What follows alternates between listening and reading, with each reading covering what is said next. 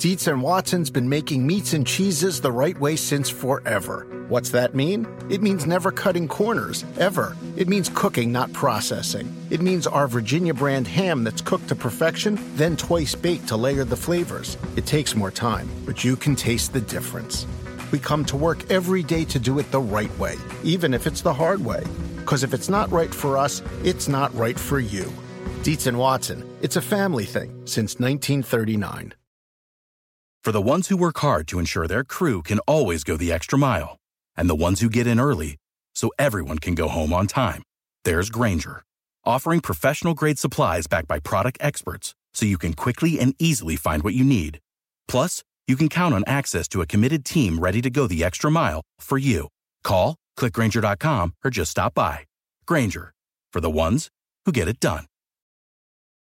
Friday night edition of the pod here, trying out a new format, uh, which we mentioned we are going to do uh, for maybe these first couple of weeks of doing a Friday episode, skipping Thursday night, which I think was fine. There weren't any really great games last night, although we will actually discuss them in the second half of the show. So this way you get all of the games. We were running into the issue where on Friday nights we wouldn't do a show, and then there'd already be a game four in those series by Sunday, so you'd have two games to discuss. So I'm glad we're doing an episode tonight because this Pacers Cavs game, uh, another just really interesting game. And all right, I asked you after game one, what was your Cavaliers panic meter? You said a six. What is it now after a 92 90 win for the Pacers that was only close late due to some mistakes uh, and good shooting by the Cavs, but they had a seven point lead with under a minute left? It's definitely higher. I would say something like a seven, maybe a seven and a half. And the reason why is because Cleveland still, if they win game four, they're in control right. of the series. At that point, yes, Indiana has already won a game in Cleveland, so there isn't that aura. But game seven's about a 70% prop, or sorry, an 80% proposition for the home team. And clutch LeBron is, is still real. He, he had some big plays in this one. So as long as they take care of business there. Now, obviously, if they lose game four, then this goes to a nine and a half or basically as high as it can go. So they have to take care of business. But I mean, a lot of this game, you sit there and go, okay, this is the way Cleveland can win a game in this series in a more sustainable way because this offensive success that they had early in the game, though it dissipated, of course, late, was more sustainable. It was LeBron getting to the basket, all that kind of stuff, not just him hitting a bunch of jump shots. Yeah, I thought they looked really good early,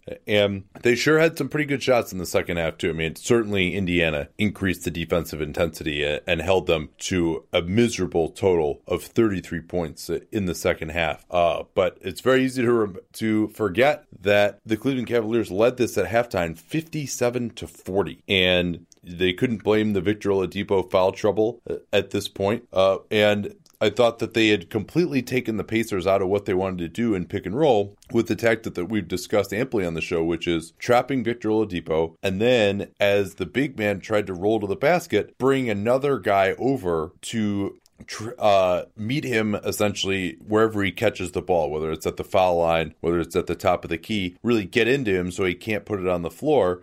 And then Indiana really didn't have any counters for that, which was a surprise because Cleveland had been doing that most of the series already. And it really was working well. And then in the second half, uh, Indiana finally was able to adjust. They started bringing Victor Oladipo off of screens uh, from the weak side. He hit a three pretty early on. Uh, they began shorting uh, the pick and roll. Bogdanovic had a huge three on that in the fourth quarter. Shorting meaning I thought you gave a, a good analysis uh, of it during the Twitter NBA show. Of it's like you know, a, release valve for, for a passer against the blitz in football, where you bring a guy up to the wing so there's an easy passing angle rather than having to throw it to the big who they're getting ready to stop. Uh, so they just went with Victor Oladipo in isolation, and he was cooking J.R. Smith, and the Cavaliers famously have no help at all at the rim. Again, Indiana just killed them at the rim in this game with uh, 48% of their shots coming uh, at the rim. So it was all really, I, I, and we just, it was remarkable how bad the Pacers were playing offensively in the, the first half. And once that dissipated, uh, they, and they finally hit a few three point shots. Bogdanovic had seven of their eight three point shots in this game. We'll talk about him more in a second the Cavs couldn't stop the Pacers anymore. And at that point, you know, you thought, oh, well, Cleveland is just going to start scoring. And that didn't happen. Yeah. And a lot of that was shots that absolutely could not have gone or could have gone in that did not. Cleveland missed four threes in succession late in the fourth quarter by capable shooters. I think JR missed one, Kevin Love missed one, LeBron missed one, and I don't remember the last one. But so Indiana deserves credit because I thought they did a better job defending. And I think the place I want to start with that is their two starting forwards. Bogdan Bogdanovic has, or sorry, Bojan Bogdanovic has done a, a better job than I ever would have expected in the series defending LeBron one on one. And he got in some foul trouble early, which was not as catastrophic as Oladipo because he's not essential to the offense, but I thought they really did miss him. And then Thaddeus Young, we'd gotten asked during the show, well, why isn't Thaddeus Young guarding LeBron? And I think part of the reason why is we saw it more in the second half than the first. He did a really good job on LeBron. On Kevin Love, you mean Thaddeus Young? Yeah. Sorry, sorry, sorry, I'm Kevin Love. Yeah, and Love, 16 points in the first half, did not get his first points until under 10 seconds remained when he got an offensive rebound, sprinted out to the corner, and hit a three uh, when they were down four to cut it to one. And Young forced a couple of turnovers just getting into Love at the elbow, just making him turn it over, not being strong with the ball, taking away some of that elbow action that they like to run. Uh, the love post ups uh, didn't really happen against Young. He's been strong enough to deal with those. And then when he switched on to LeBron, I think he's a totally credible option there too. Uh, but that's the big reason, right? Is that Miles Turner can't guard Love because of the shooting and they need Turner as a help guy. And so again, they really got away with having Miles Turner guarding J.R. Smith, who ended up three for 11. Man, did J.R. miss a, a, fair amount of open threes as well. Uh, they got away with him guarding George Hill, who did have 13 points, only 23 minutes though, and did not close the game. They went with Clarkson, amazingly enough. I'm not really sure why. I thought Hill did more for them uh, than Clarkson and, and is more trustworthy defensively. Clarkson was only one out of four in his minutes. Uh, really, the only guy, and, and this is a sobering stat if you're Cleveland. James was 4 of 7. Love was 3 out of 5 on threes. Only three three pointers were made by the supporting cast and the Cavs, and this is the team that's trying to get all this shooting out there. Now, I thought that the Cavaliers, while they had this great shooting starting lineup, really shot themselves in the foot quite a bit by playing Nance and Jeff Green together, and, and especially with LeBron out of the game, and those lineups just have no chance of scoring. I mean, it, it's that's not a terrible spacing lineup by modern standards, but you know, with a team that's kind of limited. This Pacers team has been pretty good defensively. They were not able to score with that combination on the floor, and the Pacers were able to roll back, finally hit a few threes uh, in the second half, especially Bogdanovic, and uh, really found a way around those traps. And once that occurred, Cleveland did not have a, a ton of answers. The one thing I, I want, yeah, go ahead. Well, yes. I want to go. Sorry, I want to go a yeah. step further with that. You talked about the bench and the lack of shooting. They also had some real trouble in the third quarter when LeBron was still right. on the floor. He played LeBron, the whole second half. Played second half. And so they pulled,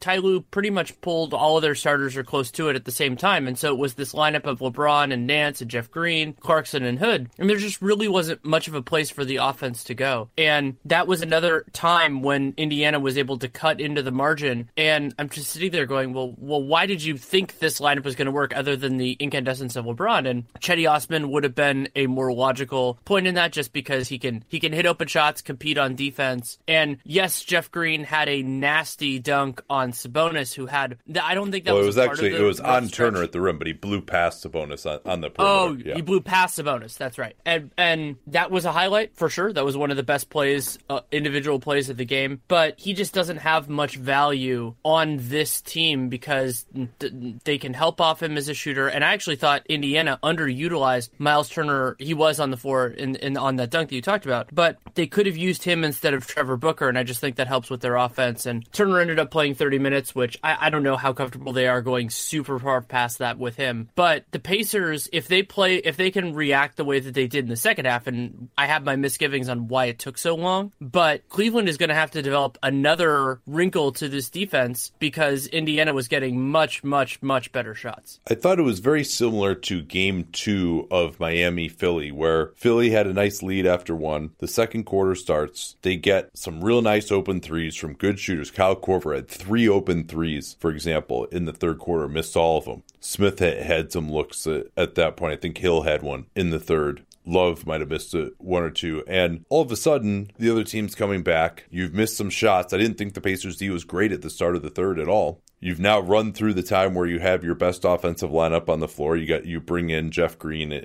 and Larry Nance, and the Pacers start scoring. They come back a little bit, and all of a sudden now their defensive intensity gets to a fever pitch. They're inspired by the fact that you've missed some shots that the scoreboard is starting to turn in their direction. And then I thought they really increased the defensive intensity after you know maybe three, four, five minutes in that third quarter when, and that's when they started forcing some turnovers. Um, I thought also LeBron at the end, I mean, he made the right play a number of times down the stretch and threw it to guys who just missed open threes. And then he took two threes of his own in a row in uh, the Festus Ezeli moment where he got Sabonis switched onto and hit two threes uh, on him to actually put the Cavs up by one after he, had a personal 8-0 run, or I'm sorry, it was a 7-0 run because I think he missed one of the free throws to tie it. And then the Pacers just outscored him again. The Cavs couldn't score. Bogdanovic hit that ridiculous three from 30 feet off of a scramble, and Oladipo was just they had to just double Oladipo because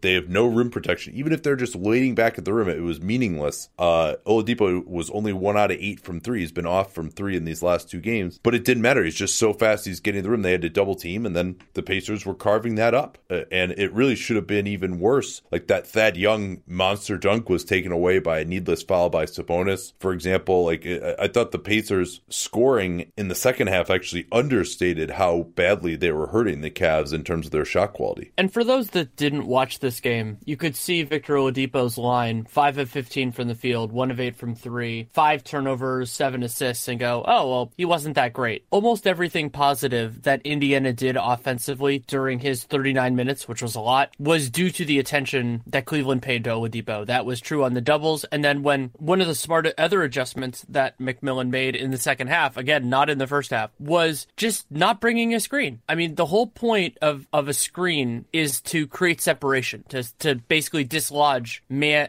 defender and man with ball. Victor Oladipo can do that his own damn self. And he cooked J.R. Smith a couple of times. In game two, he cooked Jeff Green a couple of times times. And I thought they got some really good results there. And of course, they got good results shorting the pick and roll with Bogdanovic, who his 7 of 9 from 3, 11 of 15 from the field. I think a lot of that is attributable to the attention justifiably received by Oladipo. Yeah, that, that was certainly the case. And then uh, the other thing that I really liked what they did, and Bogdanovic was the leader in this as well. Collison had a drive on this uh, as well, was when they double teamed Oladipo, they would throw it on a short it on the pick and roll maybe, and there would be a closeout to someone like Bogdanovic, and he wouldn't have the shot right away. But then he would just drive to the basket, knowing that the trap had taken place 35 feet from the basket, and there was no one there. And so all he had to do was beat his man one on one. And Bogdanovic, if he can get some momentum going to the basket off of one foot, can actually finish pretty well when it's just his own man who's a guard trying to stick him. Um, he was really good there, uh, I thought. And then defensively on LeBron, they just they did enough to tire him out.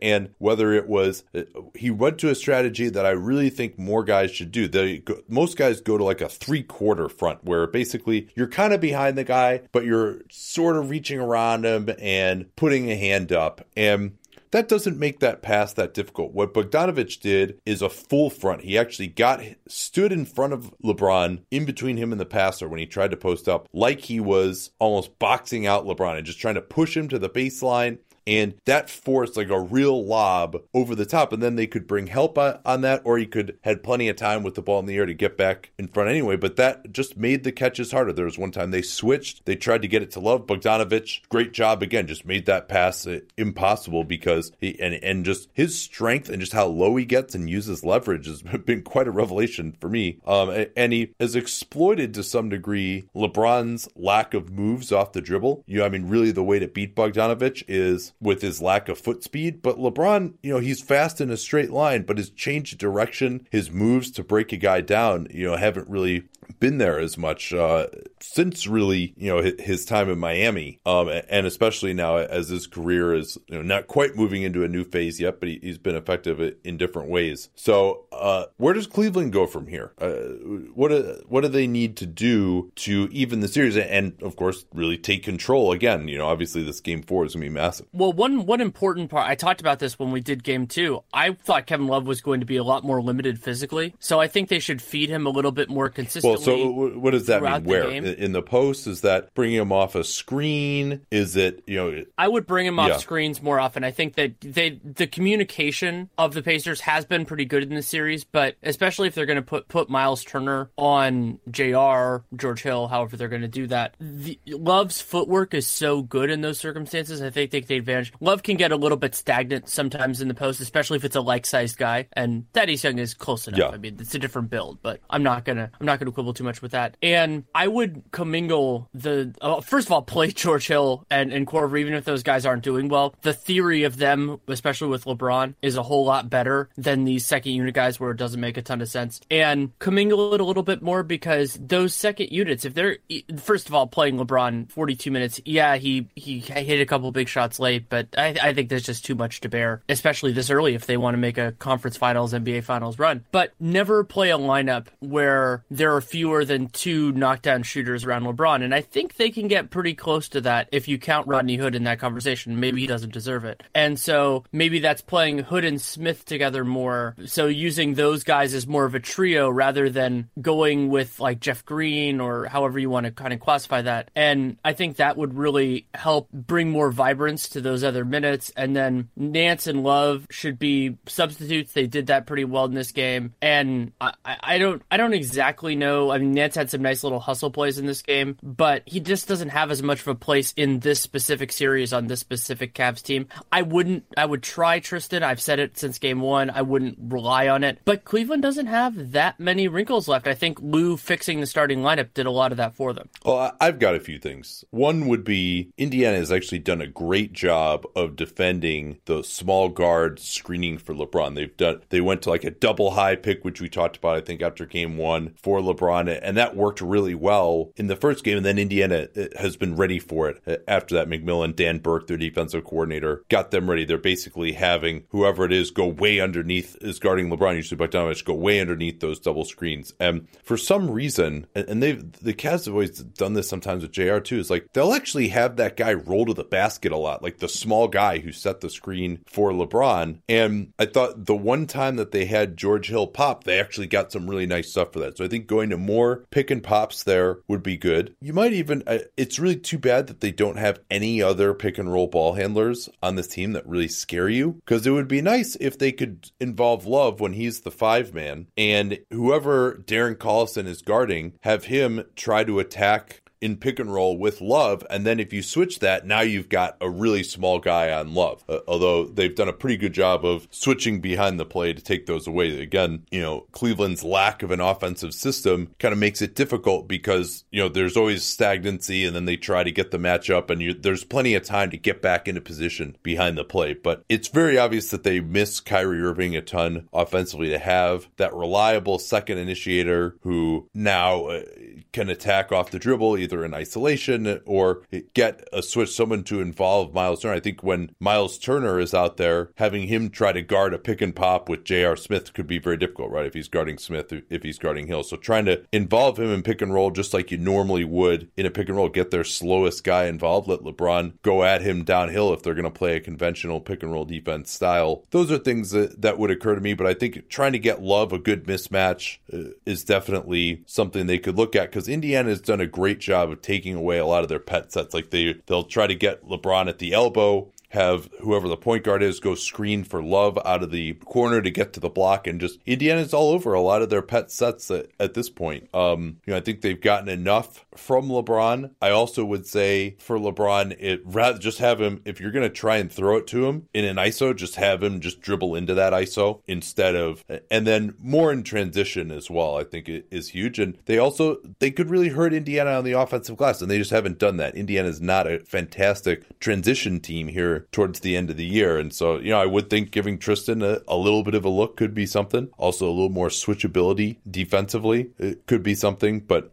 I don't even know what kind of shape Tristan is in at this point, especially after he missed a practice due to uh, the birth of his child. So I don't know. That that's what I got. I mean, it's not uh, amazing, and then obviously you know not playing Nance and Green together. Maybe Osman c- could get a look. Uh, I thought Rodney Hood was solid. He was really the only other guy who provided any kind of off the dribble scoring for them in, in this game, mostly on uh, mid range twos. But it, he he can give them a little bit of a look, but he's not really good enough defensively. Doesn't play with enough force uh, as well. So it's just this is a very limited team, and they have a lot of guys on this team who are NBA players, but I don't know if they have a lot of guys on this team who are playoff quality two way players. That's certainly a fair point. And if they, you know, if they had the J.R. Smith from two years ago, the one who would, you know, periodically put up like these six three pointer games in the playoffs and be on fire and uh, give you a little bit more defensively, they might be a little bit, bit better off. But again, Smith is, uh, you know, he's older now and uh, they just don't necessarily have the horses. How do you feel about the ultimate outcome of the series? What do you think's going to happen? I still feel like Cleveland's going to win. I am far, far, far less confident in it than I was at the beginning of the series because the Pacers have been played really well. And if you watch just these three games, I think you can make a very fair case that Indiana should be the favorite. But we have more information than that. I'm going to use that information. And some would say the Pacers got a rough whistle for a portion of this game. I actually agreed with most of those calls. But I mean, LeBron James is still unbelievable. And Bogdanovic has done yeoman's work against him, but and and he already had LeBron has already had one just truly incandescent game, and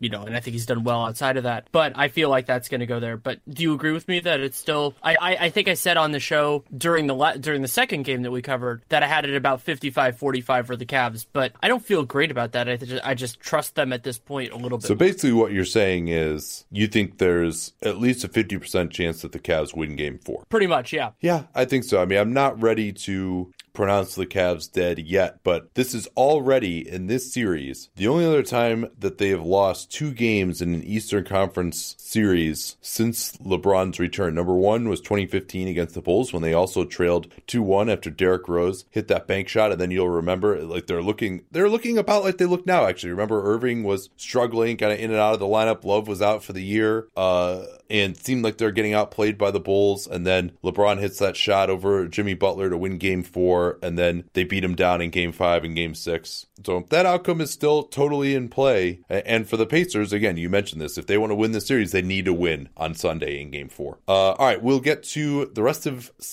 no, not Sundays, Fridays action. After this from our friends at Indochino, they are the largest custom apparel company. Think about that, the largest one. Suits and shirts made to your exact measurements for a great fit. You can go into one of their many North American showrooms.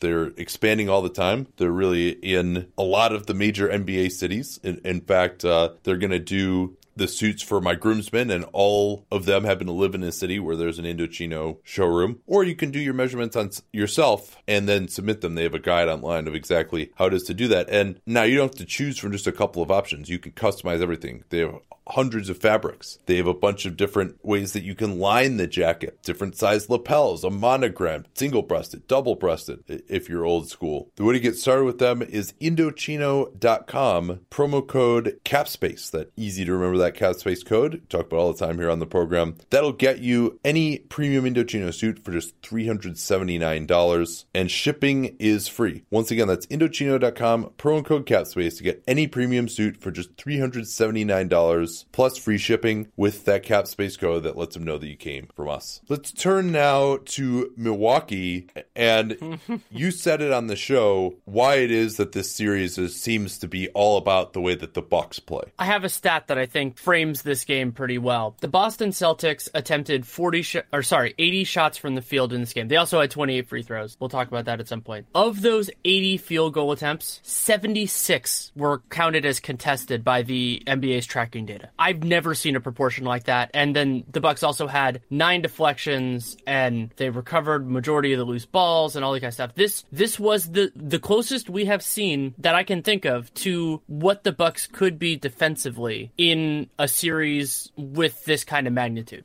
Yeah, a few more stats from the first half when Milwaukee led at 58-35, 45 possessions, so not a fast half at all. Bucks 130 offensive rating, 78 for Boston, and they started scoring late in the second. Their Boston turned it over on 31% of their possessions and had a 40% true shooting. They did get 36% offensive rebounds, but even when they got the offensive rebounds, sometimes they get fouled, but then a lot of times they just get blocked again. And to me, there are a lot of offensive stars in this game for the Bucks. A lot of guys played better defensively, but the return playoff maker was back. He was credited with five blocks, but it felt like it could have been more than that. I think he had one on Al, on Al Horford in the second half that I'm surprised wasn't counted, and he affected so many shots when he was out there, and it was hilarious because other than defensive rebounding, Thon Maker was doing everything you would want defensively. He was switching, he was doing a nice job on whoever was guarding him, and then he had a, a couple of just absolutely masterful recovery blocks. One one on Jayson Tatum that was fabulous, one on Greg Monroe that was really, really nice. And when Tyler Zeller was playing in the early games of the series, Tyler Zeller also started this game and played 19 minutes. I was kind of sitting there so uninspired by Zeller saying, well, I mean, this is a statement of how bad Thon has been this year, that it's not just like screaming out that he should play, but this is exactly what we kind of hoped. Yeah, this is why we're so high on him, of course, after that series against the Raptors. I mean, and he came out, he had five blocks, I think, in like the first like five minutes that he played. He was just sprinting the floor. He was materializing out of nowhere. He served notice on a block of Jaylen Brown right away, and then they tried to attack him in switches. He recovered, blocked those shots. Uh, he just moved so quickly, and both in conventional pick and roll defense, they definitely switched some. It, I was trying to get the rhyme reason to like why,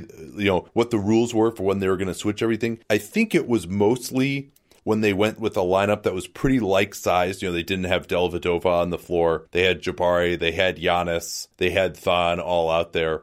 M. Middleton, Bledsoe is a, is a good switch guy. Like that was one lineup where it looked like they switched everything. They might have even only been switching specific plays that were called as well. Sometimes we'll see teams do that, like when the Heat runs their cyclone set, where they set a back screen uh, for a big with a shooter and then pop that that shooter off another screen. They're supposed to switch everything. Philly is uh, that was highlighted on cleaning the glass, but for the Bucks, the energy was just so off the charts. Bledsoe brought it really. He was pushing it in transition. He had 17 points in 27 minutes. Um, and then also just having Thon Maker, the center for the Bucks, pick and pop or stand outside the three point line. He was three of four on three pointers, and he finished with 14 points. Got to the foul line for five of seven as well. And then you know those six blocks that he had were, were really awesome. And then give you some stats for the first half on Boston shooting. Wow, this is amazing breakdown, right? We only had to take three mid range shots. We're getting the exact shots we want, right? Well, when you go 8 out of 25 in the paint and 3 out of 11 from 3, doesn't matter where you're getting the shots from. And they, they, they got to the foul line a fair amount in that first half. In fact, they scored more points from the foul line than from the field in the first quarter. I think they only had, what, two field goals in the first quarter, something like that, Danny? Yeah, it was two or three. And it was Tatum and Horford early, and I think they might have gotten one at the very end of the quarter. And remember, early on in this game, Eric Bledsoe had foul trouble. He was out for a lot yeah, of the first. Quarter came in. Came he he was. Like I thought Delly when he came in and did well. he he hit a pick and pop three. They've had it still continue to have success with him as the screener, and yet another guy who just upped the intensity level. And I think for a young team playing at home with the crowd behind them, that seemed to just make a massive difference. Well, and and the way that they interacted with the crowd, I mean, Thon, Giannis, Eric Bledsoe, they were exhorting the crowd basically every chance they they could, which was pretty cool to see. And also the effort level went into everybody on the team. This was some of the best defense I've ever seen Jabari Parker play. Yes. That doesn't mean he was perfect, but he was getting his body into guys. He was contesting a little bit better. There were some communication issues, but I thought overall he he did a pretty good job. And Middleton was dominant offensively again. I mean, I just had I've had to recalibrate my feelings about mid-range jumpers with him because he hit 51% for of long twos for a season and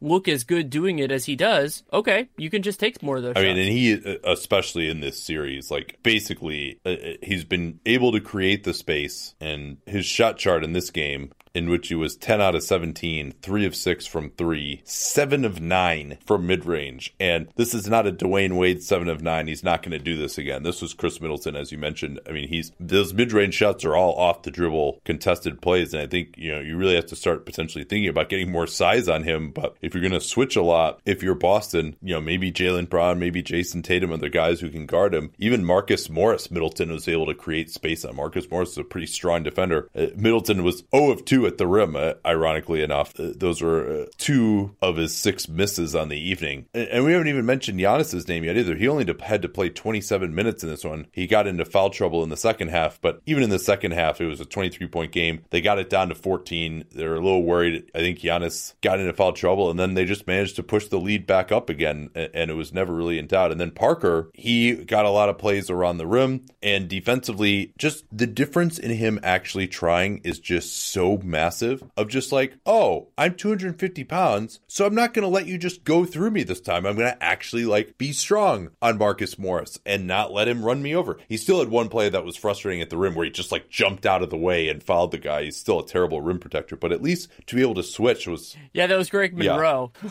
Oh, it was so bad. Uh, but but yeah, he he he, ju- he jumped like it was the strangest thing because he was actually in better position when he started the play than when he finished the play and made no imp- and made no impact from point A to point B. It was because he because as you said he went into diagonal. I, I rewatched that play a couple times and just went, what the hell was the thought process there? Like was he thinking Greg Monroe was going to like shoot behind the basket or something? I, I don't understand. The one buck that I thought played poorly was Brogdon. Uh, he was two for eight, and I thought that he just played pretty selfishly. You know, there are a lot of passes that he missed, a lot of plays where he just wouldn't, he didn't have anything and just wouldn't get off the ball. You know, just wouldn't reverse the ball, find someone else, find one of their better playmakers. You know, he, he threw up a couple of bad shots. You know, I think he, they did start him over Snell, and that obviously seemed to work pretty well. Snell didn't ended up with 22 minutes, but a lot of that was towards the end. He hit a big three towards the end of the first but it was uh, not the greatest game for Brogdon. You know, I'm not sure. Like he was important for them in game one. He could play better than this, but the the not moving the ball was a little bit of a concern for me. And then another issue for Boston was Terry Rozier really struggled. He had five turnovers and failed to score in the first half. Actually, ended up with nine assists. Ultimately, you know, a lot of that taking place in the second half. Jaylen Brown only had 11 points. He wasn't really able to get going. Tatum they weren't really able to get the ball in the hands of their scorers, and they went to a lot of Greg Monroe trying to post up, offensive rebounding uh, from Baynes and Monroe, who combined for 11 offensive rebounds. But they really, those two guys are kind of limited finishers, and with the Bucks flying around like this, the offensive rebounds didn't hurt them enough. And then in transition, with the Bucks shooting well, they were 16 out of 33 from three, and actually getting up 33 three point attempts is a huge thing for this Bucks team when you know they've usually been pretty low in this series. What do you got going forward here? Unless you wanted to address what I just said, I didn't need to address that, but something that relates to it to a point is I thought the Bucks were very physical with Al Horford, and I'm sure Celtics fans saw that as fouls that should have been called more frequently. And a, game with a tighter whistle would definitely benefit the Celtics if the Bucks are playing this way. If they're playing a different way, maybe maybe not because it, it can be a very different game. But I thought Horford just he had trouble getting into that equilibrium, arguably because he was getting fouled all the time. And the Celtics, why we've said this is a series that is is built around what Milwaukee does is if if Milwaukee plays the way they did in this game, sure guys can hit more shots. You know, Rozier missed a couple that that could absolutely go in. Aaron Baynes made two threes, including I believe at least one of those was above the break. But I don't have too many adjustments that they can really make other than I would say not going big as much because even though they were getting all these offensive rebounds, they weren't really converting those into as many second chance points as you would think, other than when they got to the line on the second chance points. Monroe did that a few times. Yeah, and they were able to hurt them in the post. That wasn't as much the case in this game. When switches did occur, the Bucks were flying around enough that they couldn't just back right in for a layup. And, and I thought the other thing was the Bucks defense, they prevented the blender from even starting. They prevented the Celtics from reversing the ball very much. They prevented guys just flying out of the corner unimpeded on DHOs getting middle. Uh, they only allowed 24 three point attempts, which is an impressively low number. Boston likes to take a lot of these, and that's just because the Bucks, whether they're switching, whether they're recovering back a little bit more. You, you mentioned how they were just flying at guys and contesting, forcing drives, and then using their length to prevent finishes at, at the rim they just couldn't get those three pointers off. And I think that's one of the most encouraging numbers. And we expected that this Celtics team should struggle to score. They scored better in the second half, but the Bucks scored even better than the Celtics did in the second half. So uh, that's uh, whether the Bucks can bring this level of defensive intensity in Game Four is going to be huge, right? I mean, we, they totally throttled the Raptors in similar fashion in Game Three last year. Actually, took a two-one lead, you'll recall, and then laid a total dud in Game Four so if they can maintain this level of energy, and I'm not sure that any team can quite at this level, but they're the more talented team and they should be able to score well enough that Aaron Baynes and offensive rebounds and Greg Monroe in the post and you know, Terry Rozier, they kept him off the, the three point line pretty well. You know, if a couple of rookies and Tatum and Brown. Like they should be able to stop this team, and tonight they did. Anything else here? Do you want to move on to the middle game of the night, Wizards Raptors? Yeah, this one was a 122-103 Washington win, and as John Wall goes, so seemed to go the Wizards, and he was awesome in this one. The big stat for me in this was that the Raptors just got the ball run down their throat by the Wizards. They gave up 53% transition opportunities off of live rebounds and 80% off of steals, but that 53% off of live rebounds, that is a huge number. And the Raps got to do a better job uh, of getting back. Uh, and Wall in the first two games, he had 53 drives in the half court, but it was only 9 out of 21 on those plays. And remember, these are shot plays where he's getting to the rim and he only had eight assists uh, on drives in the half court. Um, for shooting, he's only one out of seven from mid range in the first two games. Well, this game, six of eight at the rim, two of three from floater zone, which generally is not at all his forte, and then four out of eight from mid range. And so when Wall can be a threat on those plays, teams are going to take away his drives sometimes, make him shoot that mid ranger. If he can make 50% of those or even 45% of those, uh, the Wiz have a great chance to, to win. And so it was really the defense that failed Toronto tonight, I thought particularly in transition. Yeah, I would agree with that. And something that I found strange about this game is that there were a few confrontations. There was the one early with Markieff Morris and OG Anunoby, and then the later one, which led to three technicals that started with Beal and Valanciunas and then ended up with Wall and Ibaka. But other than Ian Mahinmi just picking up four fouls in 10 minutes, this wasn't to me a particularly physical game. It just had those weird confrontation points, and that does kind of go in line with some of the stuff with the Wizards periodically. But I thought John Wall was getting to his spots more, and I think that's the big part, and that ties in with physicality because one of the ways you can stop him is just by by chucking him, by by hitting him a little bit. And I also thought early on Bradley Beal really helped set a tone as well. He was hitting shots in the first half, he was confident, and so you had those two guys running together, and there are all these parallels to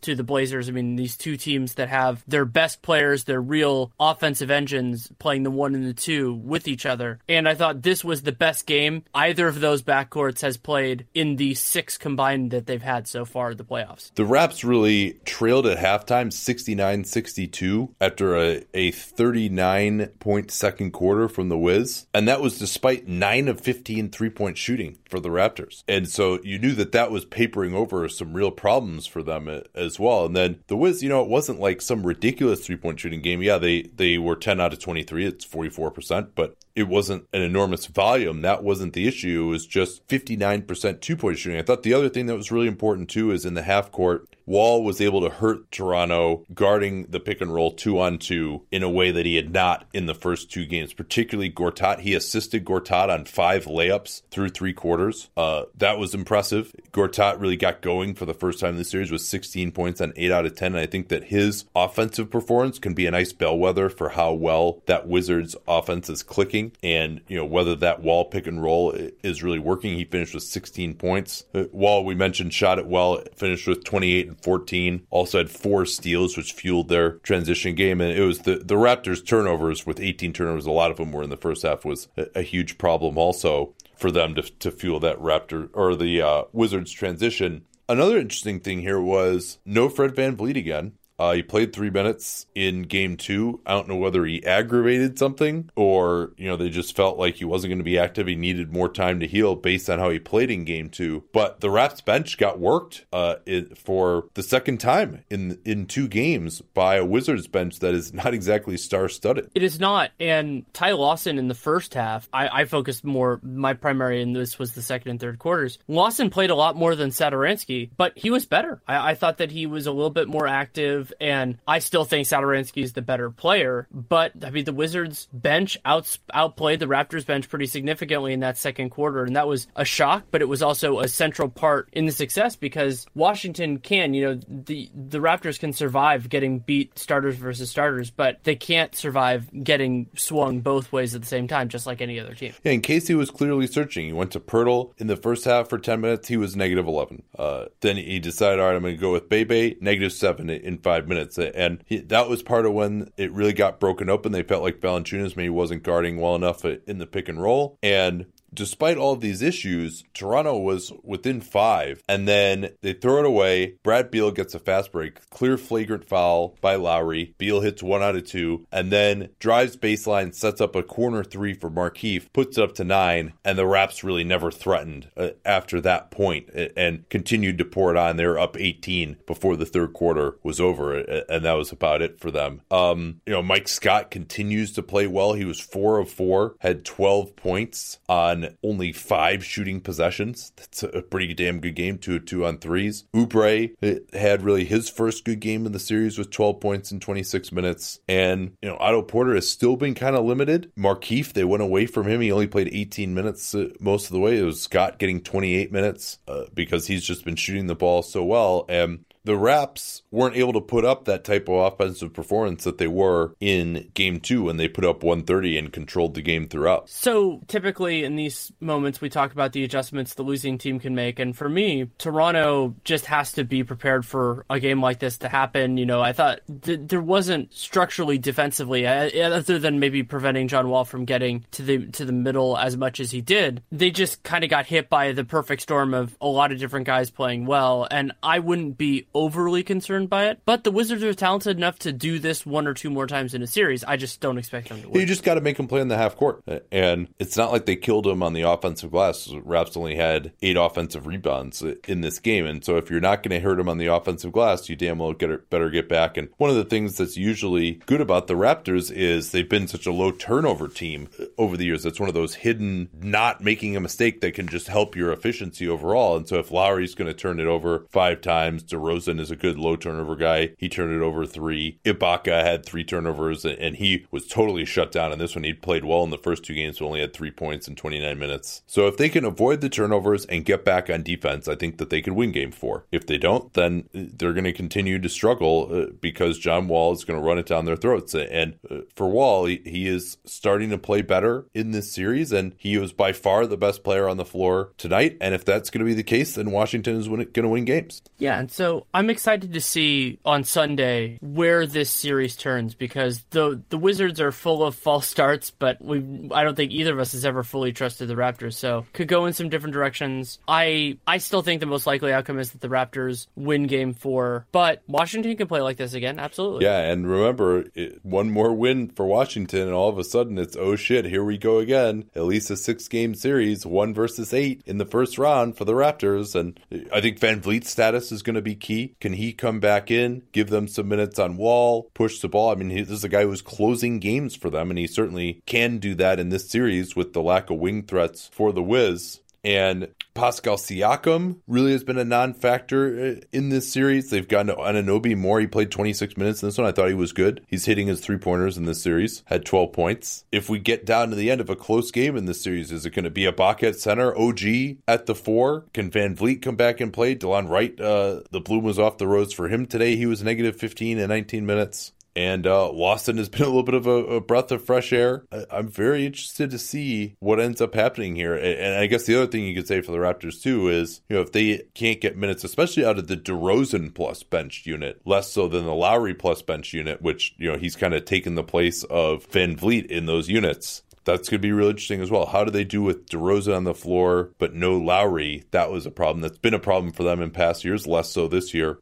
What ends up happening? So yeah, this Sunday will be the first game in this series. I'm like really fired up to see, uh, and uh, can't wait for that one. Let's move on now to Thursday night's games. As mentioned, we're doing this new format here, which I think we'll probably stick with for the playoffs of getting both Thursday and Friday's games, especially since Thursday's games weren't amazing on a Friday night episode. So hopefully you can enjoy this while you're mowing the lawn or doing the dishes or cleaning the house or whatever uh, unpleasant weekend tasks might await you. But uh, let's talk first uh, about the Miami Philly game 128 108 uh, in this one, and it really started with Philly's unbelievable three point shooting, but ended with them holding the Heat to only 14 fourth quarter points. Yeah, this was a game that had a lot of different facets to it, and it makes sense considering it was longer than most movies that it would be have those kinds of twists and turns. And I was intrigued by how intense a lot of this was. Joel Embiid's return to the series, playing with a face mask, led to a couple of different things. I thought that Miami Miami was being physical with him, not, you know, dirty or anything like that. They were being physical with him. But then all over the floor, I think the, the biggest incident like that in this game was Justin Anderson and Dwyane Wade going at it. And both those guys, Wade pulled Justin Anderson's arm. I didn't love that. And then Anderson looked to us like he took a swing. And those guys got double technicals, and that seemed like a little bit of a light punishment. But that ended up being only one of the three sets of double technicals in this game. Yeah, and I wouldn't be usually want to lead with the refs, but since you mentioned it, especially in the third quarter, the free throw situation got completely out of control. Uh, there were a total of 56 fouls called in this game, and I thought that it was mostly legitimate calls in the first two quarters, and then in the third, it got really touchy. And usually, it always seems to be the third quarter that that'll happen in a physical game because you know the refs go into the locker room like, okay, we got to keep control of this, guys. We can't let this get out of control. And so, like Joel Embiid in particular, like Whiteside's fourth foul, I didn't see anything there at all on those drives. That was a no hope drive. Josh Richardson somehow got a blocking foul on an Embiid drive where it just it did absolutely nothing to him other than cut him off with his chest. Um, and I thought it, it, Embiid, obviously, that was the big headliner. His return, he played 30 minutes. Uh, what did you think uh, of his performance uh, with 23 points, 10 of 15 from the foul line, 5 of 11 from the field, and three blocked shots. Offensively, he got to the line well. We talked that some of that in the second half was fueled by some shaky calls, but he got gassed pretty quickly in the, I think that was the yeah. third quarter, late in the it, second. When it, it was in. odd. Yeah. In the third quarter, when he came back in for his stint late in the third, early in the fourth, he was like exhausted almost immediately after like two possessions up and down the floor. Like the one where he like got ISO'd on the wing. I can't remember who it was against and had to just throw up a really difficult shot. It was yeah. Olynyk. Yeah, it, it was late, late in the clock. And then they took him out and he came back in and he played with just a ton of energy. And I mean, what he does for their defense and what separates him from all these other big guys who probably have pretty similar physical tools to, to him at like a Whiteside, although Whiteside's not as quick laterally, or a JaVale McGee, or like there's there are seven footers who are close to having his level of physical tools, but he just has incredible recognition. There's one play that we tweeted out where I, I think he was guarding Olynyk. Olynyk dribbled all the way across the lane and then handed off to Wade, cutting into the lane. And Bede seamlessly switches onto Wade, forces a, an impossible shot there. There's just uh, other plays where guys will go back door, and Bede has got his head on a swivel. He sees it, he's all over it to knock it down. And trying to really go up over him at the rim and score is a very, very difficult task. I, I would say even more so, like when he's in position, he's probably even more effective than Gobert. I still think Gobert has a little bit more mobility than he does, uh, but it's still a, and a little bit more ability to make second effort plays. But he was just outstanding in this one. And had Miami not shot 16 out of 33 on threes, and they were over 50% for much of the way, you know, they would have really been shut down because uh, they got nothing in the paint. I think they had like you know, 15 shots through three quarters uh, at the rim and, and, did not shoot a good percentage. Outside of the fatigue, the only other big critique that I would levy at Embiid was that I thought he settled too much for bad position offensively. He would catch the ball, you know, deep to range and then try to drive, and driving is not the best part of Joel Embiid's offensive game. He settled for jump shots early as well. They didn't fall early, but they fell late. He had a couple of big threes that helped build the lead that Philly ended up getting at the end of this game to make it look this game was a lot closer for most of it than the 20 point margin it ended at. But he certainly made a difference. And one of the other ways that Embiid is so important, and this is true of most good players in the league, is that it reduced the strain on the players who replaced him. Brett Brown got to use Ersan Ilyasova, Amir Johnson Johnson, and then Richaun Holmes was totally marginalized in this game, didn't even play. They, he was able to use those guys more sparingly, and I, I thought it really did help them. And I thought they got better minutes from Amir Johnson in particular than than they did in the first two games. Yeah, Johnson uh, uh had a, a, nice cut uh, where, where, he went back door, and it was a beautiful behind the back pass to him for, from Redick when Kelly Olynyk totally lost him. Oh, I wanted to update that stat. I looked at it. Miami was six of 18 at the rim for the game. And now that's a little misleading because especially in the first half, they got they earned a lot of fouls by driving to the rim. Uh, you know, those were legitimate calls. It wasn't just like some touch foul on the perimeter. Uh, but then and I thought that was a huge key to Philly finally blowing them out in the fourth quarter was they finally somebody could stop fouling in this game. Miami still was unable to do so. Uh, it was yeah. Well, and that that's a good lead in. That's a good lead into the thing that I thought was the story of the first half, which was Justice Winslow. Winslow was actually the free throw attempt leader for the Miami Heat. He was seven of eight from the line just in the first half, and it ended that with 19 points. And he also made four of five threes. It was the most confident I can recall seeing Winslow offensively. He had a, a nice little stretch previously where he had the ball in his hands a lot more due to injuries and did a nice job. But I thought he was getting into a space and and his fouls were completely legitimate. Getting to a spot, I thought they were unnecessary by Philly, but they were. Yeah, and Markelle Fultz committed a couple of those. His transition defense was bad. Um, the spacing wasn't good. They went to McConnell in the second half. I thought that was part of when they began to take controls when they had McConnell in there. So I, I think I probably would go with McConnell. Uh, in the future. McConnell was plus seven. Fultz was negative nine in uh, five and four minutes, respectively. Um, Dwyane Wade crashed back to earth, shockingly enough, uh, on uh, his long twos. He ended up playing 25 minutes, but was only two out of 10. Did get to the foul line four times and, and have five assists, four turnovers, too for Wade. And obviously, I think there's still having Embiid in there was a, a, little bit of a problem for him, but mostly it was just he wasn't hitting those same ridiculous long two point jumpers that he had hit in game two. Not a surprise because on off the dribble twos, he was 32% uh, from the field th- this year, or off the dribble long twos, I, I should say. Um, on Winslow, four of six on threes, and he hit four in the first half, and then was 0 of five on two pointers. All of those missed shots around the rim. He also just had two ridiculous blocks. Like one was Covington trying to dunk on him. He blocked that. He blocked an Embiid hook, which was a great sequence. And then Embiid blocked his jumper at the other end. And those guys were uh, talking to each other back and forth. Um, but I think it's got to be disheartening for Miami to shoot 16 out of 33 on threes. And not only do you lose, but the other team shot even better 18 out of 34 on three pointers. That's the second game in this series that the Sixers have shot over 50% from three. Uh, and then, of course, they had that one game too where they're 7 out of 36. Uh,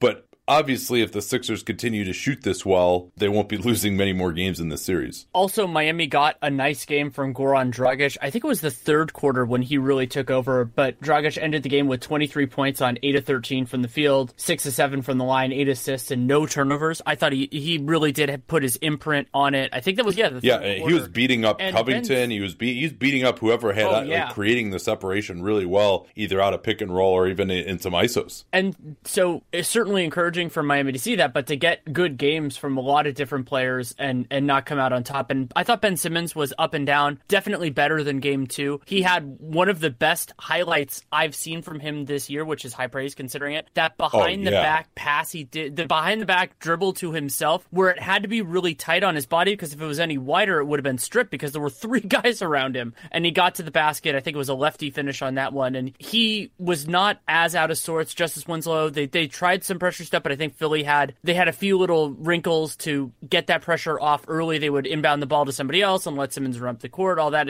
And Winslow was shouldering a much heavier offensive burden because he was doing so well. And so I thought that might have also been a little bit of a, a part of why that was happening. And Dario Saric, I we did this game for the Twitter NBA show. I was frustrated with a lot of his defense early in the game, but then he really came on, especially offensively, hit some big shots late. And that is really one of the other stories of this series is Philadelphia getting these offensive contributions from surprising places. This was another big game for Marco Belinelli. Four of eight from three, 21 points, plus 20. Saric ended up plus 10, had some good game, had some good moments too. And then, as you mentioned, McConnell doing much better than Fultz in his minutes too. Losing a game to Marco Belinelli has got to be really frustrating. um, and, and, with Embiid out there, they're able to paper over some of Belinelli's defensive weaknesses, which certainly exists. He's not a great communicator, obviously not a great one-on-one defender, but when you score 21 points uh, on 14 shooting possessions, it's a lot easier to deal with that. And, ironically, that 18 out of 34, one of those was a heave from Simmons, uh, and then Redick was one out of five. Uh, everyone else uh, was awesome. I can't remember the last time you would have thought that uh, Marco Belinelli would actually play more minutes than JJ Redick, but but that's where we were. Um, the Sixers also really hurt by Covington's foul trouble in the third quarter. That helped keep the Heat in it uh, as well. Uh, when he returned uh, and they really got separation, they had essentially their starting unit out there against a lot of Miami's backups, in part due to Covington's foul trouble. Um, the matchups down the end were pretty interesting with Olynyk and James Johnson. The Sixers elected to actually have Embiid guard James Johnson because Olynyk is so much more of a shooting force. They put Saric on Olynyk. That seemed to work relatively well. Uh, Johnson is he'll shoot judiciously on threes, but he's not really a comfortable guy to just bomb them. He was two out of three, but you know he's not going to get up eight three point attempts in a game. It's just not kind of how he plays. And then Hassan Whiteside, uh, four fouls, 13 minutes, negative three, five points, one field goal attempt. And this was his best chance so far. I mean, the Sixers played quote unquote traditional centers a larger portion of the time. Ersan Ilyasova had a smaller role, and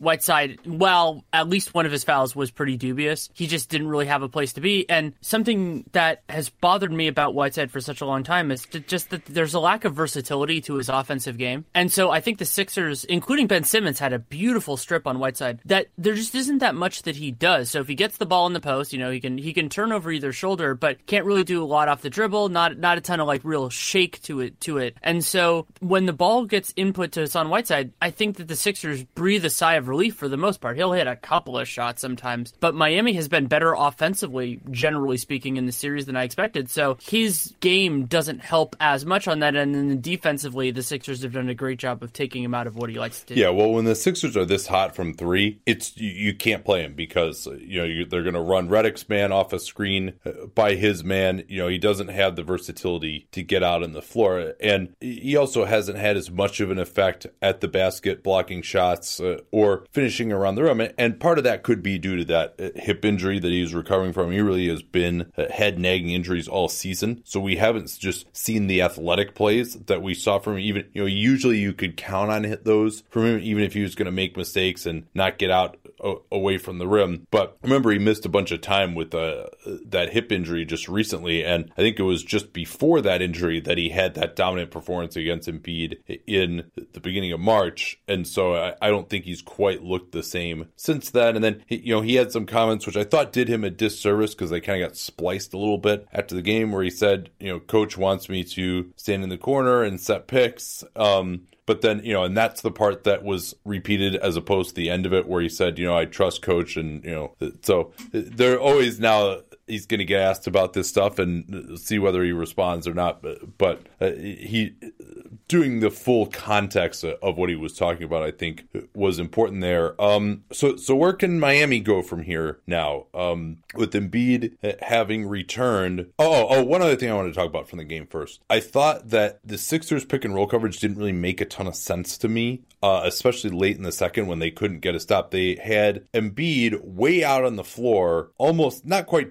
trapping, but at least like, you know, very aggressive drop coverage, uh, getting him right up to the level of the ball against guys who really were not like threatening off the dribble three point shooters. I mean, I said on the on the Tour NBA show, like, did they suddenly sign Steph Curry? And I missed it because they would have him Embiid way out on the floor, and then Miami was doing a nice job of getting off the ball. They hit Whiteside on a roll one time. They had a double team uh, of Wade where he still was able to get to the baseline and get Whiteside for an alley oop. Uh, they had another play where they were able to move the ball and get an Olynyk three on the weak side because there so much help was forced. And I just wondered why, with Joel Embiid as such a great rim protector and Miami's ball handlers not like so threatening to hit a three off the pick and roll, like why they would have him so aggressively out there. Um, So, it, and especially in a game three, yeah. like they know what these players are. It's you know maybe seeing in the abstract or something like that, and the general dynamics of this series. If Philly makes it through, and it's only a two-one, so certainly Miami can come back. The process of the decision making on that pick and roll coverage is problematic because the next team they face, considering the Celtics don't have Kyrie and all these other options, or you know, or, or if it's the Bucks, if they can if they can come all the way back, that they're going to they can be more conservative and be really successful considering the defensive talent and the size that Philadelphia plays with. Yeah, I also didn't think it made a ton of sense because Embiid was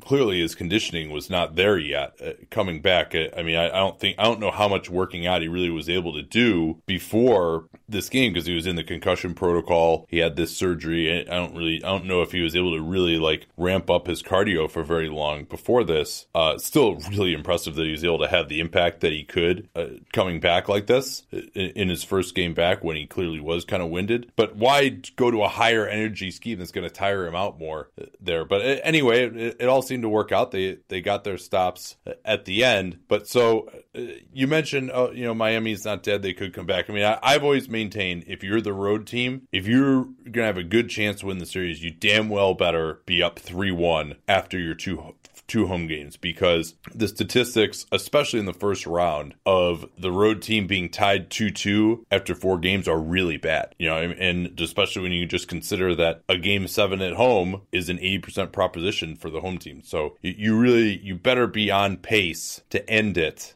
in game six uh, at home and, and, counting on winning a game five on the road, you know, that's pretty tough too. So I think it's easier to get a win in one of those first two games and then hopefully hold serve at home. But now, you know, I think I probably would favor Philly in this next game, especially with Embiid back now. And I think if I had to make a prediction, I would say five here. Yeah, I would say five as well. But Miami, with the way they, especially they defended in game two, they could go in there. And you, we were talking about adjustments before we got into the pick and roll stuff. And I still want to see more Wayne Ellington in this series. He provides a value as a shooter and an uh, uh, so somebody that Philadelphia has to pay attention to on every possession that a lot of Miami's other players aren't doing. And it's not like they have in this game like they defended Philly so well. And yes, a lot of that was three point shooting luck, we could call it. And I'd like to see more Ellington. I just think he's more capable. A little bit less Dwyane Wade unless he's really on. And he has so much equity with the team. I, I understand why that's more complicated. And I was Tyler Johnson. It was shocking to see him stay on the floor in the first quarter. It looks like his hand was pretty messed up, but he stayed on. But then he only ended up playing 17 minutes. And after that crazy stretch where he actually hit a couple shots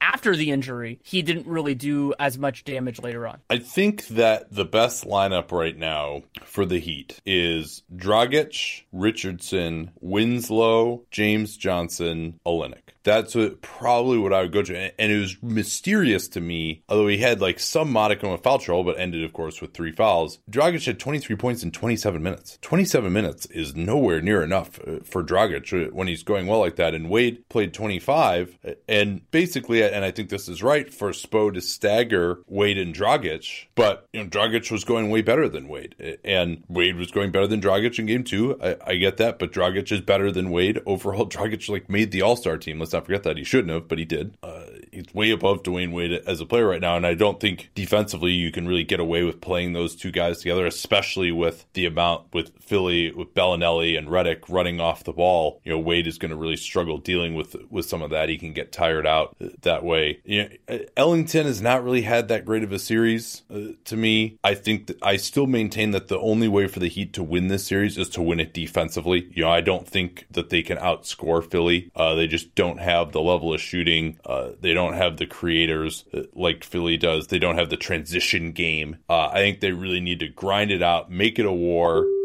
and that would be my strategy uh, more than that. I mean, and it's just it's it, it's gonna be crazy if Wade resigns and then you know, maybe he'll retire after this. Who knows? But if Wade resigns and then Waiters is back next year. I mean, you have to imagine Ellington. They probably wouldn't come back in that scenario, though. I, I think they kind of need him, especially in the regular season. So yeah, I, I, think it's more more defensive lineups. Uh, although you know the plus minus numbers are not great. Olynyk was negative twenty. Winslow was negative twenty seven in this game, despite what I thought was a, a, pretty good performance. Johnson was negative nineteen. So a lot of the guys that I wanted out there were, were pretty negative uh, in that game uh, on Thursday night. So there were two other games, which seemingly both started before Sixers Heat ended because that game took a lifetime and a half. Which of those two do you want to start with? Let's do New Orleans and Portland. It, it was a dominating 119 102 win for the Pels. It was not that close. It got up to 30. And in the third quarter, the Blazers made a little bit of a comeback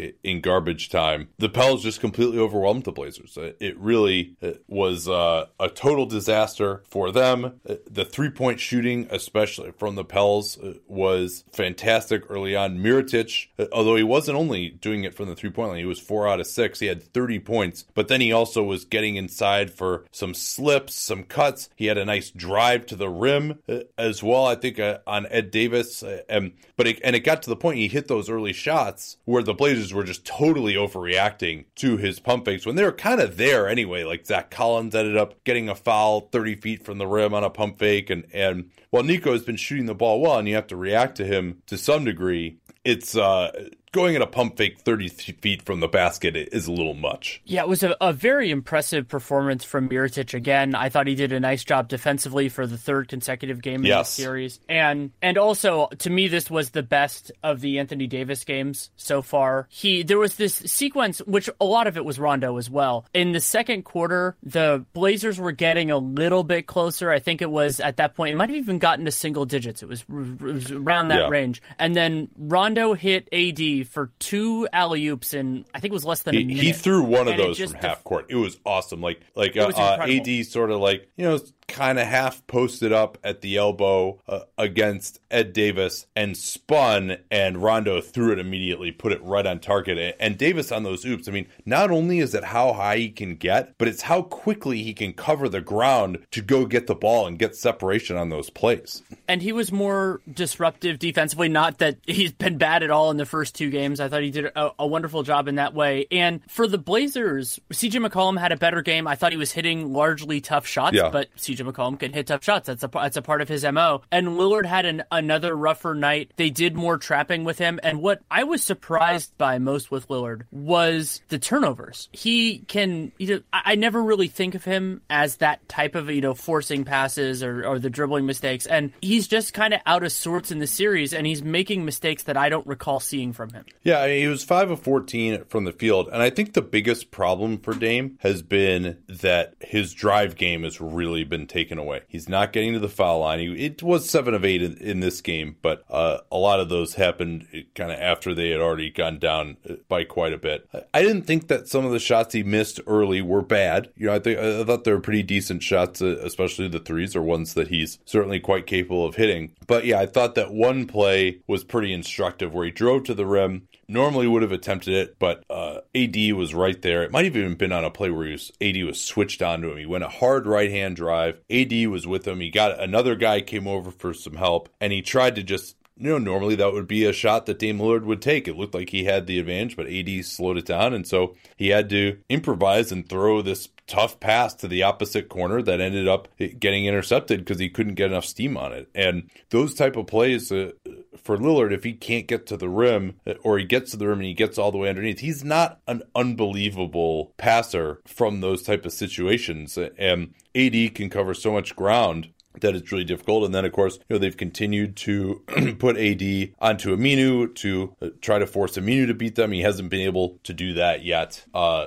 but I, I, think the ba- greater problem for the Blazers is just not being able to stop the Pels at all in this game. This is supposed to be a good Blazers defense, and the Pels, especially Rondo, I mean, he threw some wonderful entry passes, some wonderful transition passes. I mean, uh, no two ways about it. He hit a great game. He hit like a deep three as well late in the clock, which was a huge shot. Um, and AD running the floor is huge too. I mean, his that sprint down the floor, especially on a turnover, he covers ground. And this the effort level that he's been able to bring here in the playoffs. You know, we often talk about Danny well, can the great offensive big men really be that good defensively? Is it possible to exert so much energy offensively and still be great on defense? And I think maybe in the playoffs it is because we saw Davis have what I thought even in 2015, although they were totally outgunned, I thought he had a really nice defensive series in that series as well, switching out into Steph Curry, you know, at a time when Steph was really hard to guard on switches out there. He, he did a pretty good job. So I think that maybe in a playoff setting, it's possible for him to bring that level of energy on both ends. He even was pushing hard for the offensive glass as well. He had two offensive rebounds, but I thought he really was trying for a lot of them uh, as well. And he ended up, of course, with three steals and, and two blocks, uh, 28 points in 35 minutes plus 17 for the game. He, he was uh, the best player on the floor in this one, despite the heroics of Mirotic and then another big game from Jrue Holiday as well. The biggest thing I've got wrong in this series, I've gotten a lot of things wrong. In a series, I predicted Portland would win in seven. And while that is the only way they can win the series now, I, I don't expect that to happen at all. New Orleans has substantially outplayed Portland starters versus starters. And Mirotic has been a big part of that. Jrue Holiday playing great defense, but really top to bottom, New Orleans has executed on both ends of the floor. They've, uh, to me, they've gotten more easy buckets, which has been a little bit surprising because Portland can sometimes generate that just due to the attention that Lillard and McCollum get. And the Blazers do not have this amazing bench. We did see more of, of Napier because Evan Turner did not play in this game, so they had kind of had to shift the balance a little bit. And also Harkless went back went back into the starting lineup, played 26 minutes. Yeah, he, he wasn't able to do much in this game. No, he was not. But Al-Farouq Aminu did, and Aminu the second game in, in a row in this series where I thought he had a pretty good offensive performance. For those who remember, he was four to six from three. I think all four of those were in the first half of game two. Then 21 points in this game, though it, it didn't seem like he was like exerting his will. It was more taking advantage of the opportunities that presented itself. And what New Orleans, so they've done such a wonderful job of understanding what the Blazers want to do and taking that away. And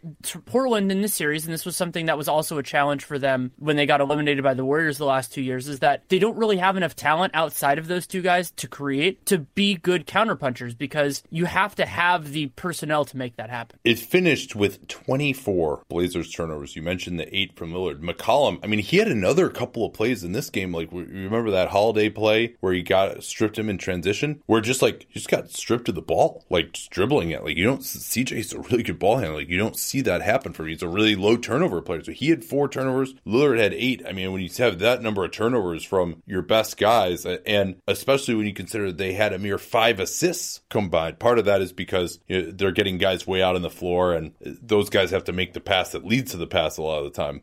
But man, uh, really a disappointing series for Dame. Disappointing series for CJ, even though he had 22 uh, in this one and hit some hard shots. Uh, and, and this is this series is maybe another data point to me in just okay, you can get by with some things in the regular season, but whether I, I mean, I think the two things that you just are so limiting in the playoffs is guys who can't make shots and then guys who can't guard shooting. And the Blazers have Jusuf Nurkic, who's been pretty ineffective in this series. He was negative 18 in 20 minutes. They don't really have any kind of other option. I mean, having to go to Zach Collins down the end to, to try and switch. And Collins was awful in this one. He was negative 23 in 12 minutes. Um, you know, but if he's your best option as like a fifth guy to switch and get out on the floor against these offenses, you know, they got Anthony Davis and Nikola Mirotic. Like you, unless you have the ability to switch or you have a lot of mobility in your bigs, you're not going to be able to guard this team. And you're especially not going to be able to guard when you turn it over 24 times and, and give up 32 fast break points um,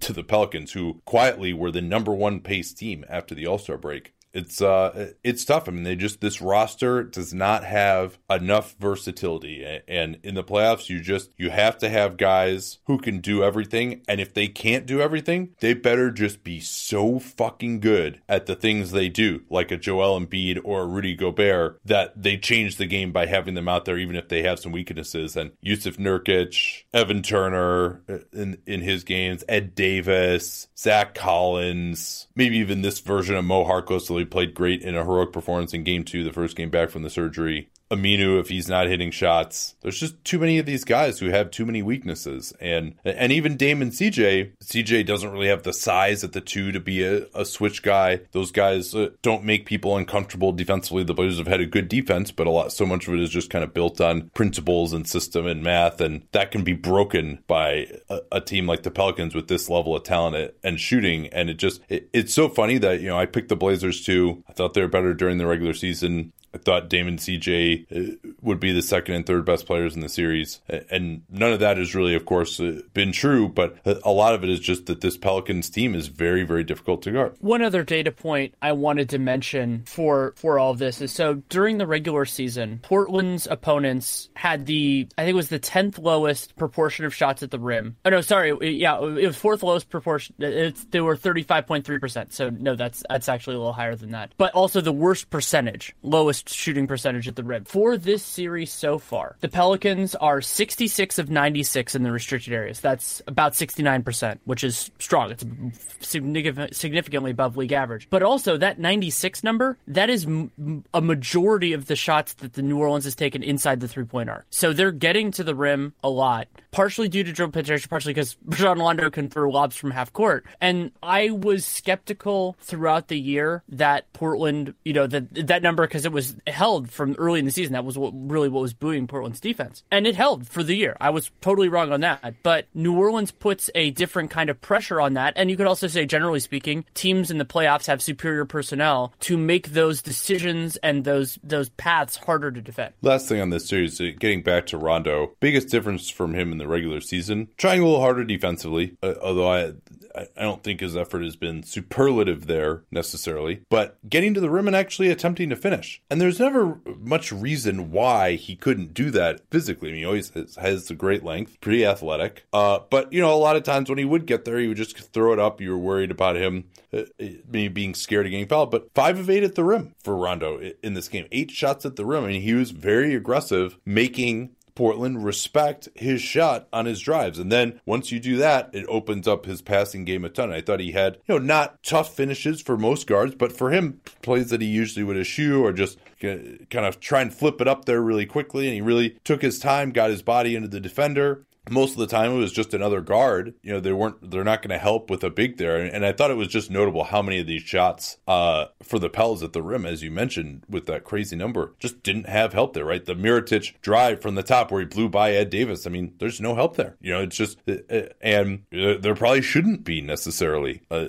it's just it's difficult to guard with just a, a conventional scheme with some of the limited players that the Blazers have. And so now, I mean, you have to imagine that this series will conclude Maybe the Blazers can pull out a miracle and then try to get another one at home. Uh, but it's looking pretty over. And so Pels Warriors will be very interesting. And now is a, a time to change to that game. A 110 97 Golden State win. Uh, obviously, a very somber atmosphere at the AT&T Center with uh, the passing of Gregg Popovich's wife, Erin. Uh, but it was pretty clear that San Antonio just did not have the firepower offensively. And as long as the Warriors hit shots at a reasonable rate, uh, San Antonio is not going to be able to keep up with them. The Warriors were one for eight from three, I believe, in the first half half, and that was really why this game was close. And yes, San Antonio missed threes throughout the game. They ended up seven to thirty-three, but they don't have great personnel in terms of taking those shots. You know, they can make certainly more of them than twenty percent, but San Antonio just doesn't have the horses in this series. I thought they the Warriors defended Lamarcus Aldridge much better in Game Three than they did in Game Two. They did a, a very good job in Game One. I think that was probably the best they've done in the series. And something that I don't know how much to take from this. I'm actually kind of piecing this together in terms of writing a piece for the Athletic. Is Kevin Durant has had a, a kind of an under the radar, nice offensive series here. He has a 34% usage rate, which is higher than during the regular season. And more importantly, the Warriors are, have a 124 offensive rating during his minutes. And San Antonio does not have Kawhi Leonard. They do not have perfect defensive personnel. A lot of this has been with Lamarcus Aldridge playing center, and though he did well at that, you know, it is a little bit of a different structure for San Antonio. And that's all well and good. But I don't know how applicable it is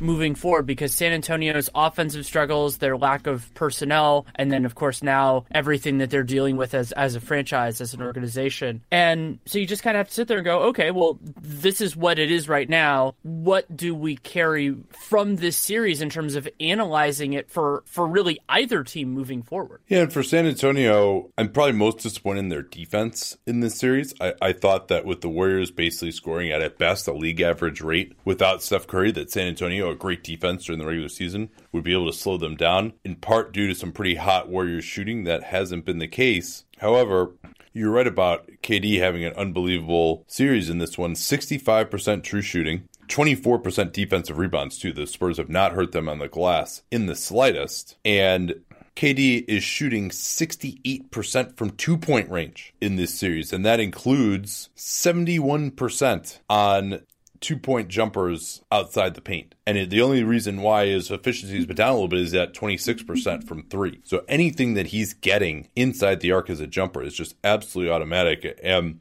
he is, I think that's one part of his game that mid ranger has actually improved since his time in OKC, and it's just completely unstoppable now uh, for teams. I mean, you, whenever he takes that shot, you just assume it's going in. It's really so, so hard uh, to deal with. And then Klay Thompson shooting 65% from three from the series uh, has also helped some. And, and you mentioned only the eight three point attempts in the first half. Well, the Warriors got up 24 in the second half as they again you know really sprinted out. This is a slow paced game with only 94 possessions. They put up a buck 10 uh, on this Spurs team. But going forward, I think this is indicative of how little talent this Spurs team has that I mean, who are the good two way players on this team now, especially with Danny Green, who really I don't know whether it's the injuries or just age, but you know, has not been anywhere near the player that we've come to know in this series during this season. We've been critical of Popovich for not playing him, and I think he still needs to play him more because they got to get someone who can shoot and actually pretend to defend Kevin Durant. But overall, there's young guys who can't shoot, like Kyle Anderson and, and DeJounte Murray, or they have guys who are too small and can't really defend or, or switch at all, like Patty Mills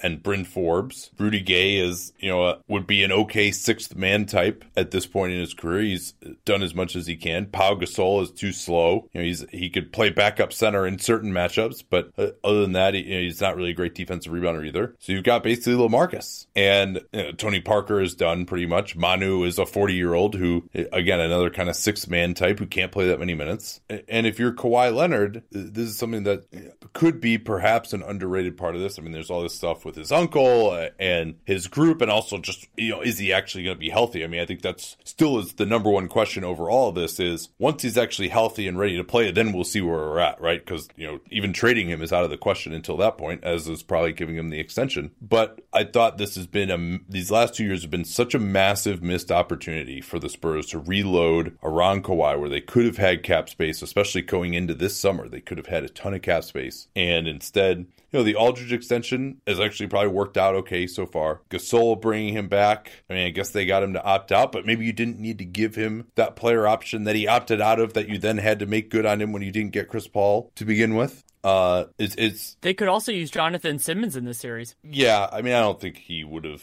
necessarily changed that much, but yeah, and, and, I think he just, you know, they they felt like just from a personal standpoint, that he didn't they didn't want to offer him that contract. He was gonna be upset about being a restricted free agent, and he wasn't that good. So why potentially mess up the locker room culture? Um, but yeah, I mean, if you're Kawhi, like, and your number one goal is to win a championship, it's becoming so hard to see that happening at some point in the future in San Antonio. And so I think that's going to be a component of this ultimately uh, as well, because they have so little flexibility here, uh, which they could have had it if they hadn't done all these kind of weird extensions. You know, the Rudy Gay player option for this summer as well. He probably opts into that. I, I would guess. You know, there's a lot, a lot of things where uh, they don't want to rely on free agency. They kind of got burned going for free agents. Maybe last summer uh, when they were maybe trying to get Chris Paul and he didn't, they didn't even end up, he didn't even end up getting to free agency. But yeah, it's, uh, it's not looking good right now for the Spurs franchise, and that that really is a shame. Um, and, I thought they could play better in the series. The Warriors have played better, a lot better than I thought they would play. Uh, but obviously, the series is now over. Something that weaves together a couple of those ideas is that the Warriors have pretty brazenly not guarded Dejounte Murray and Kyle Anderson, and that's exactly what could happen in a playoff series. We just talked about it with to a different extent with Portland, New Orleans, and there's not much other than improving as shooters that can be done to fix that. Maybe you can play them less, and Dejounte Murray is a wonderful defensive player. He can provide a lot of other value. But you're going through that. And also, I think for from the Warriors' perspective, just briefly, Klay Thompson has done a nice job attacking smaller guys. He has sometimes been a little thirsty for a shot when it gets when it's not there, just because I think he feels it has to,